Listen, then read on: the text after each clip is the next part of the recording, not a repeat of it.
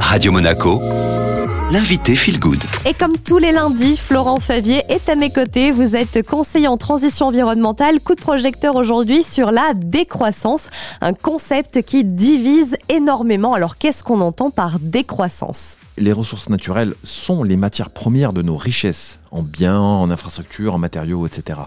La croissance nécessite donc la transformation de la nature en produits ou services. Ce modèle n'est donc pas infini puisque les ressources ne le sont pas.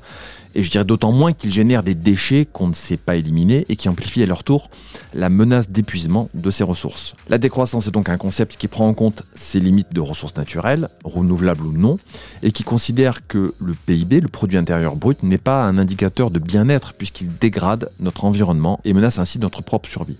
Bon, le concept est plutôt simple à comprendre, à entendre. Alors pourquoi est-ce qu'on ne fait rien aujourd'hui, Florent? Parce que primo, c'est plus facile à dire qu'à faire, hein, décroître. Euh, la décroissance est un concept intéressant, mais son nom somme comme une régression et c'est trop facilement critiquable quand on y est opposé. En fait, euh, personne n'a vraiment expérimenté économiquement de façon volontaire et décidée à grande échelle, donc on l'estime comme quelque chose étant subi et vécu comme une crise avec des conséquences douloureuses. Alors les personnes qui savent que ce modèle économique qui est le nôtre aujourd'hui ne durera pas vraiment, essayent de changer de lexique et parlent de frugalité ou de sobriété, des mots qui sonnent mieux mais qui cachent sans doute un peu l'ampleur des efforts qu'il nous faudra sans doute faire.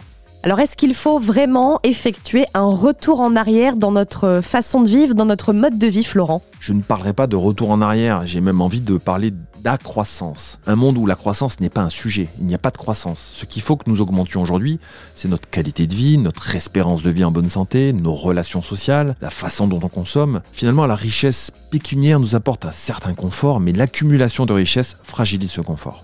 Donc je suis plutôt convaincu qu'il existe une voie dans laquelle le choix d'une économie non destructrice, le choix d'un mode de consommation raisonné plutôt qu'excessif, peut nous apporter tout autant, voire plus, de satisfaction et de confort que nous n'en avons aujourd'hui avec notre surconsommation.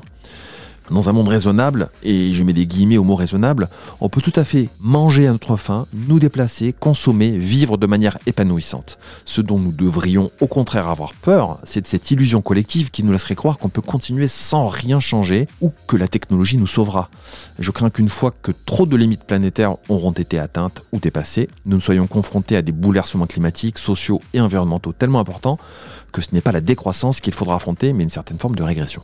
Un grand merci Florent Favier d'avoir été avec nous comme chaque lundi. Si vous voulez réécouter cette interview dédiée à la décroissance, eh bien rendez-vous sur Ocha, Spotify ou Deezer. Vous tapez tout simplement Radio Monaco Feel Good et nous on continue en musique comme tous les jours sur Radio Monaco.